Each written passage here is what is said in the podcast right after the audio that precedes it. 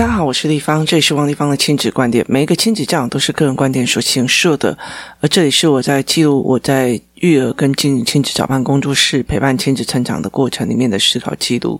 如果你有任何的问题想跟我接洽，可以私讯我的粉丝专业超级富有的幸福幸运女安东尼亚王立芳的教养同好会，或加入王立芳的亲子观点来社群，跟许多的父母一起聊天互动哦。那我今天来讲一下说，呃。有一天哦，其实我觉得很有趣的一件事情哦，小孩子在呃进去学校之后，那他们联络簿上面都会写说，呃，要做家事哦。可是我第一次看到这样子的状况的时候，我心里就在想说，为什么做家事变成联络簿上面的一个要项哦？那其实我从小到大，我的父母其实，尤其是我妈妈，她非常的重男轻女哦，所以我们家洗碗是两个女生要洗。然后擦桌子是两个女生要擦桌子，我最讨厌的东西就是洗碗，因为你永远都要在大家酒足饭饱之后，听着客厅传来的嬉闹声啊，开心在聊天的声音，而你像一个灰姑娘一样躲在那个厨房里面在洗碗哦，那没有错，就是。呃，其实洗碗之后还是可以使用洗碗机哦。或许它并不是一个该学的一个技术哦。可是我其实，在很多的概念在想一件事情哦，就是我我常会在想一件事情。那个时候，我所有的东西都很不甘愿。我不甘愿为什么我弟不需要洗碗？有一段时间我就会很气哦。后来有几次我会这样做，就是晚上我弟弟睡觉的时候，他会发现他的碗在他的床上哦。那很很大的一个部分就是在于是说，我的父母没有告诉我为什么，他只是觉得女生就是要洗碗，他就是要。然后假日的时候，我们就是要打扫，就是我们就是要打扫，然后我们就是要做这样子的概念。那我那个时候我真的觉得为什么要这样做？那后来到最后，其实当我妈老的时候哦。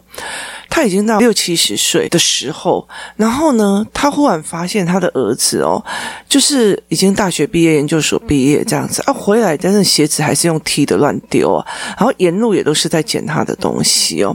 那那时候他就觉得说，杰伊那那很笨懂啊。我后来那时候其实我我跟你讲，我满心雀跃，你知道吗？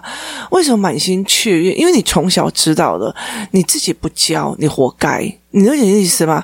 我觉得那个东西叫做你不教，你活该。所以他其实，在整个家里面，他就是一个大爷哦。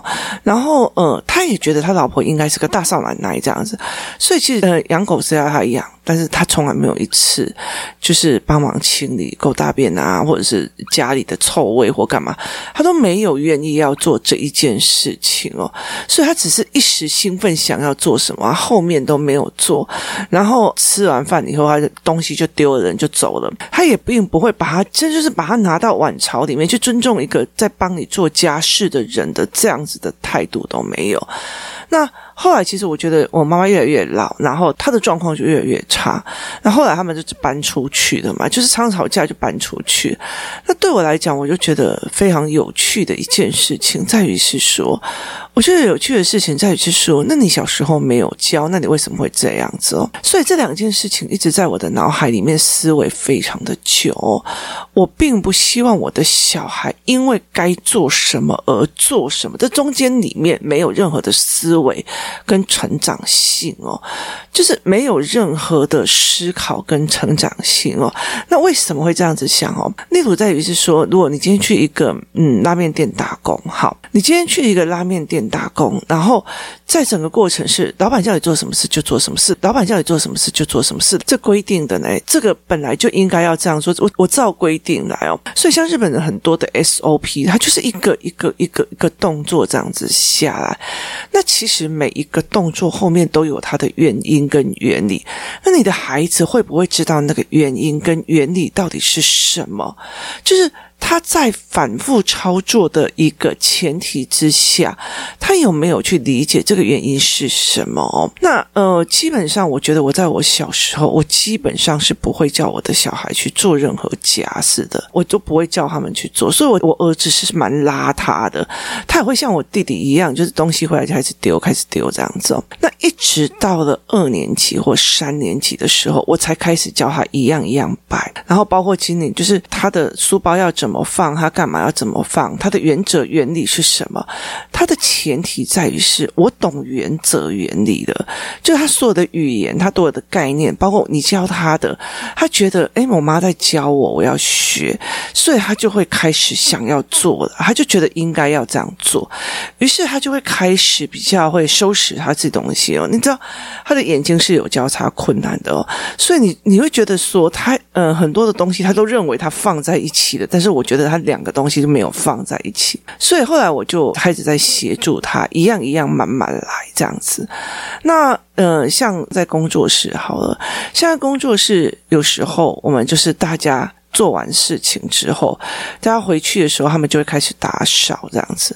那那时候，其实我觉得，在大家的定义来讲，你有拿一块抹布在扫，就算有在扫；那你有拿一块抹在擦，就算有在擦。你如果拿了一个扫把在扫，就算有在扫哦。就后来，我后来就是发现，他们没有办法，例如说一个圆桌子，他们没有办法去理解，要用最少的力量，怎么把它一个桌子，然后插到每一个地方都有被插到，他这个东西他是没有思考，他只是拿着一个抹布在那边回回这样子哦，那。前阵子，因为工作室里面就是他们小孩在吵架或干嘛这样子，然后我就调了监视录影器，因为他们吵得很凶，这样。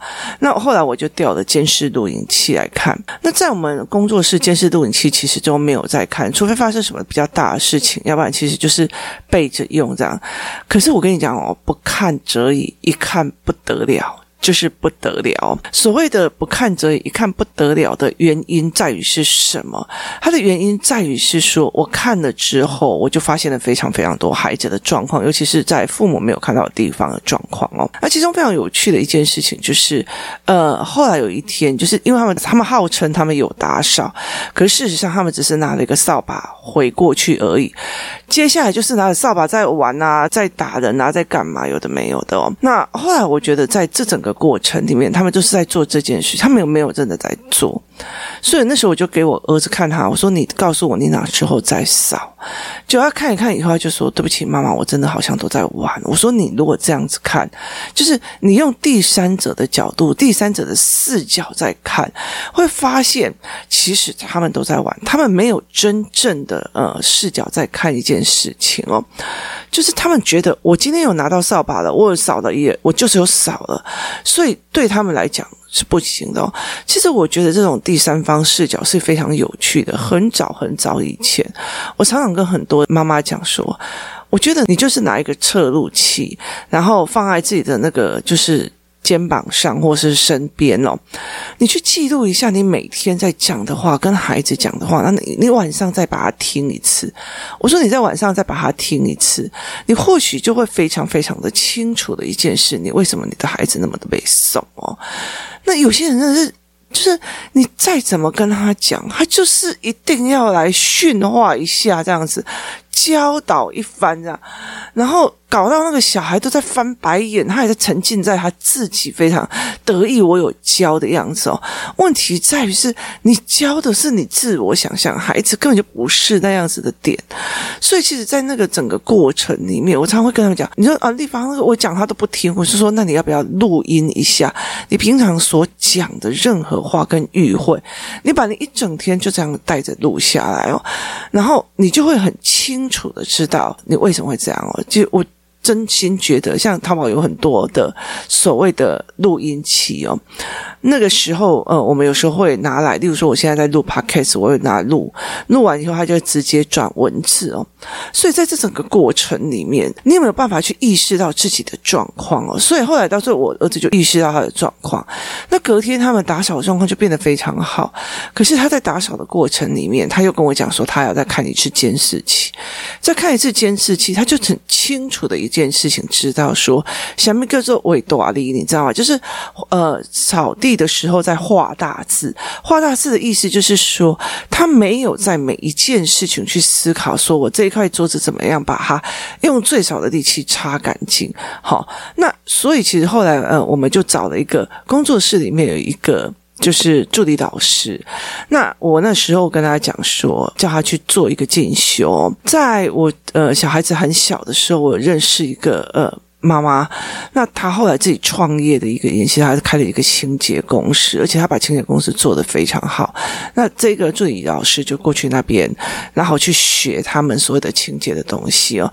那我就跟他讲说，我们来做一下，就是怎么让孩子去思考打扫的。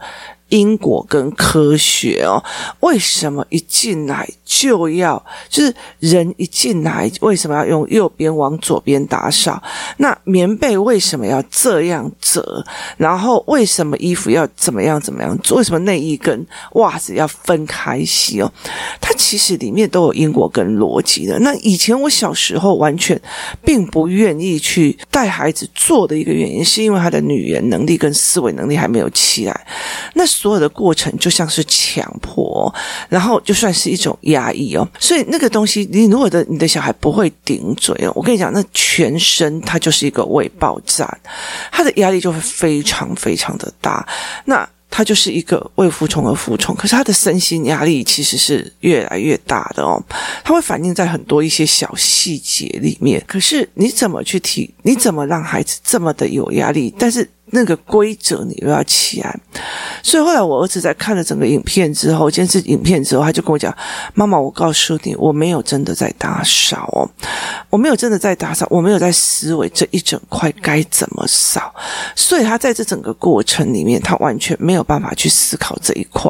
那我就跟他讲说：“没有关系，那我们再来想想看，我们应该要怎么扫才是对的哦。”所以这整个过程，我们就来思维这一块哦。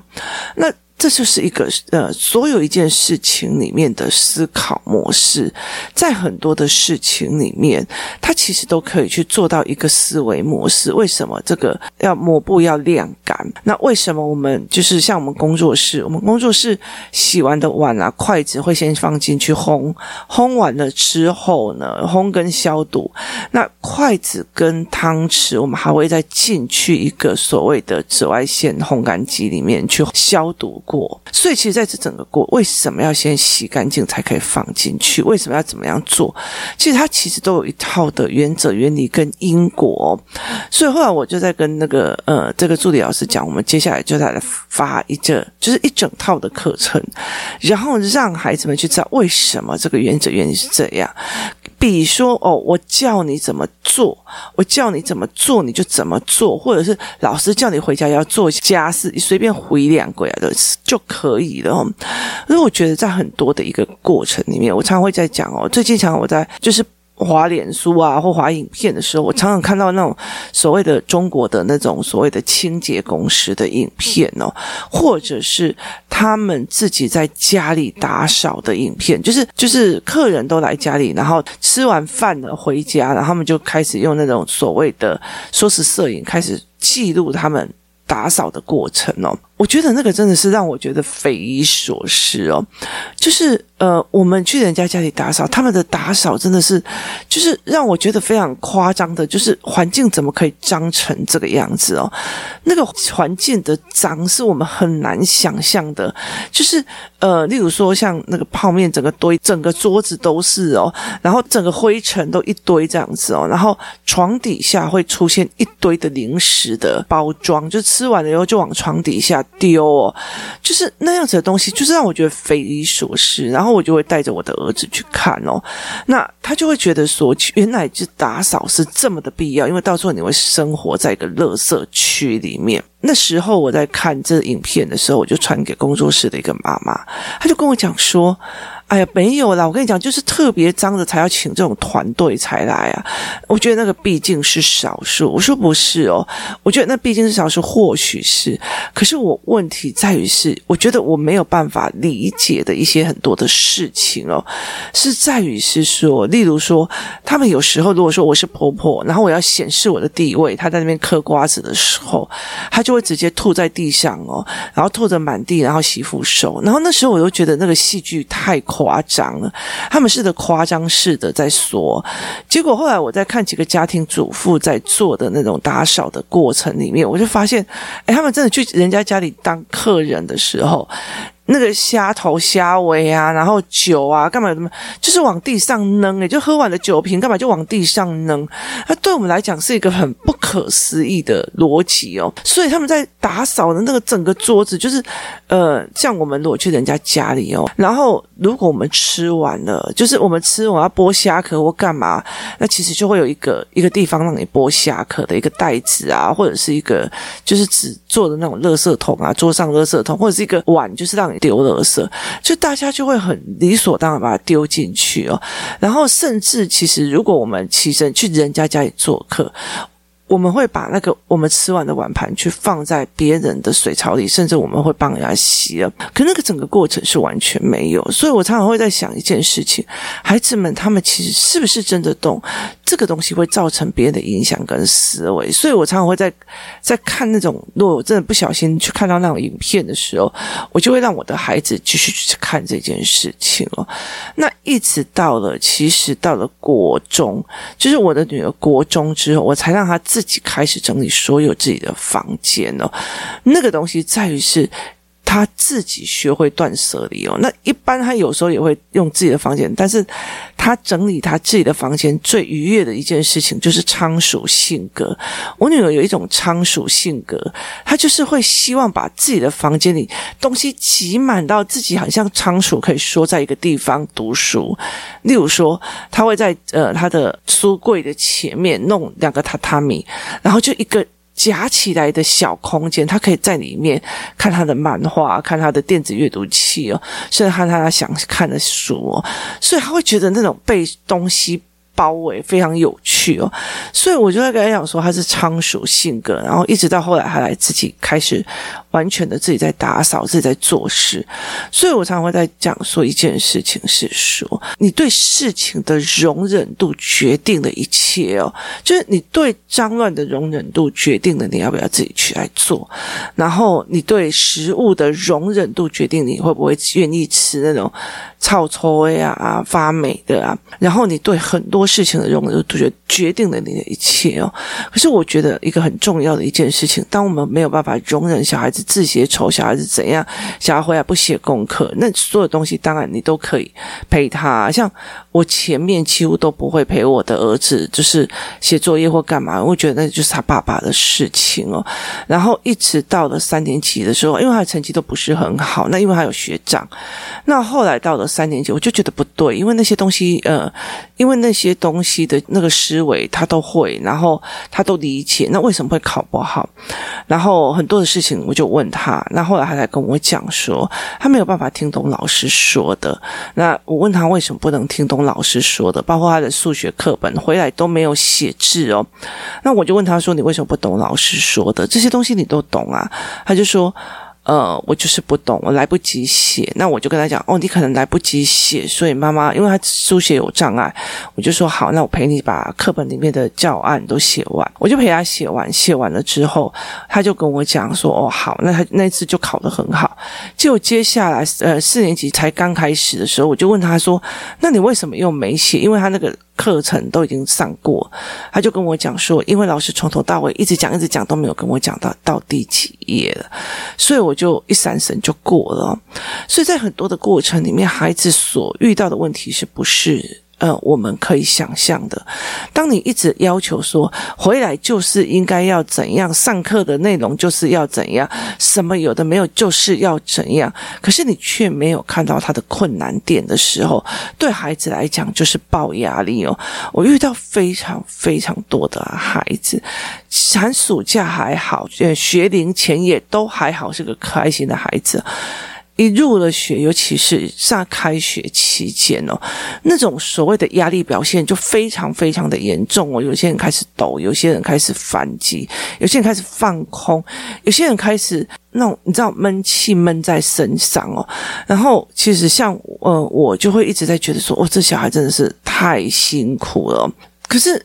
问题在于是，有时候是父母之间一直的要求，他觉得啊，我就应该要要求你写完作业这件事，不是最简单的吗？对，最简单的。有很多人在跟我讲说啊，王立芳的小孩也没有如实的把自己的作业写得很好或干嘛。对，他们没有，就是尤其是我儿子哦。可是后来，其实后来怎么了？后来他开始觉得，哦，原来这个是这个原理，原来后来是这个原理，原来是那个原理。所以其实后来他有自己的选择去做他该做的事情。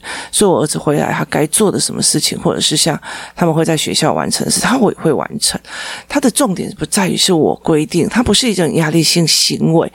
没有，我的要求并不是成为他的压力性行为，而是他自己已经理解了为什么这件事情要这样做，为什么老师会这样弄。那如果老师这样弄，我应该要怎么样去应对，或怎么样去处理？当他都可以的时候，他就会觉得好，那我要采取什么样的行动？也就是。当我在监视器让我的孩子去看，哦，为什么打扫会这个样子的时候，他就会开始产生下一个行动，说：“哦，原来妈妈桌子不是这样子擦的，因为有一部分是没有擦到。”哦，那个某某某拿着扫把，然后在整个那个工作室里跑来跑去，跑来跑去，他就以为他自己有扫，可是他从头到尾没有扫上任何一个纸屑。那我也会看着我儿子说：“那你一直拿着扫把在干嘛？因为你也走走停停，走走停停。”他说：“我看到纸屑，我就把它扫。”起来，我看到纸屑就把它扫起来。那我就跟他讲说：“那你为什么不要一整面一整面一个范围在用？”那他就跟我讲说：“呃，一个范围在用，因为他没有看到垃圾。那我们工作室有扫地机器人，他就说：那我就用扫地机器人来扫。就是一般的状况，就是我把大量的有脏的地方先扫起来，然后让扫地机器人去吸尘，这样。所以。”每一个步骤，每一个东西，他都知道为什么，然后他都觉得可以用最轻松的方式去选择要又不要。听懂这一句话，可以用最轻松的方式去选择要或不要哦。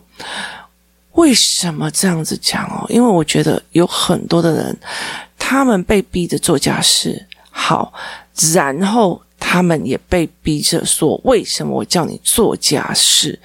之后又叫他说：“反正你就照我教的这样做，好，这样子扫，这样子弄，这样子拖。”好，接下来他有让他自己选择跟思考该怎么做吗？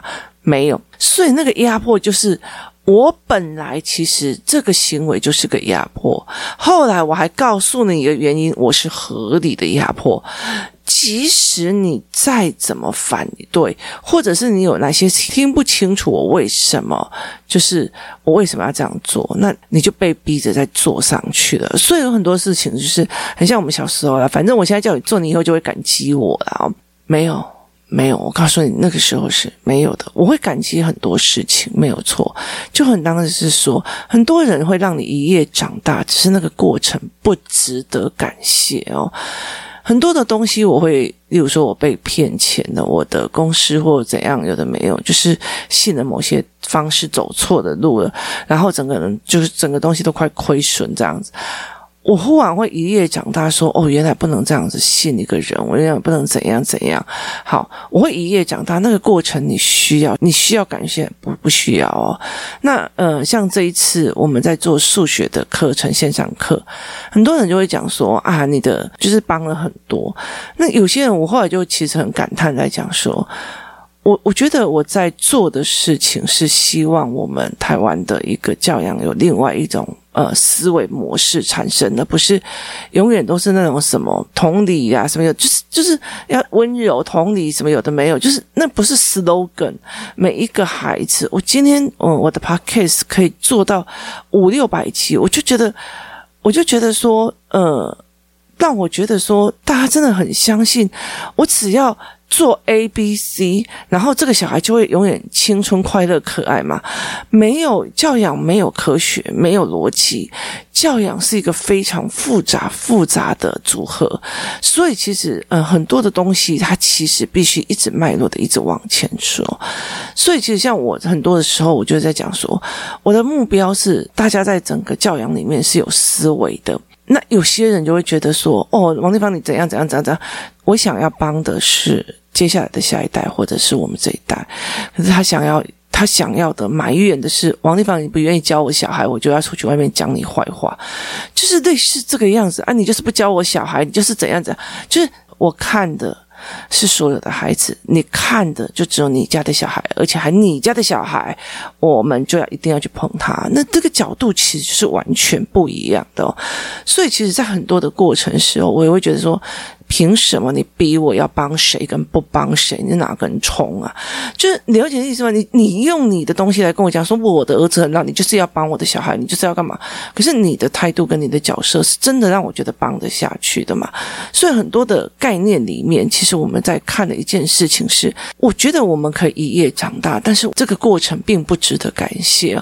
或许有一天，孩子你每次都逼他做功课，一定要怎样做，什么字一定要怎样，每天一定要做什么事情，什么有的没有的哦。好，可是孩子他甘不甘愿？他不甘愿。或许有一天他会长成他想要的样子，得到你要的学位，得到你要的样貌，就是他真的受不了环境很肮脏，他很受不了干嘛？那呃，可是问题在于是，他变成你的另外一种的强迫症，他会恨你还是爱你？事实上很难说。我们希望孩子长大。孩子有时候他一定会长大，整个过程里面，或许他会一夜长大，但是在整个过程里面，他愿不愿，他恨不恨你，这是一件很重要的事情。在很多的时候，其实我常常跟工作室里面的妈妈来讲说，呃，你。必须要让孩子知道为什么，而且其实最重要的事情，当妈妈下来做，小孩就会下来做，这是一个非常重要的一个概念。很多人就会一直觉得，我就是啊，我这就学不会啊，地方那个我就是学不会，可是他期望他自己的小孩。全部都要学会，很多的概念都是这个样子。当你小时候，你同样我要希望我的小孩有整洁度，同样他们会打扫，同样他们会怎么样？重点是在他们的选择。有一天，我们工作室很晚回去，然后我在呃回来的路上，我就跟我儿子讲说：“弟弟，我刚刚有看到你在工作室里面打扫，然后然后我说谢谢你哦。”他说：“妈妈，你不用谢我，这是我应该要做的。”现在当下，其实对一个从小到大就在那边跳来跳去、晃来晃去，跟猴子一样的小孩，后来他开始决定他该做的，他该做什么，而且该怎么做。我就说，那有一些小孩根本就没有做，以前你都会气，你现在会不会？他说不会，因为我做了就是我的。下一集我们会再讲这一件事情。今天谢谢大家收听，我们明天见。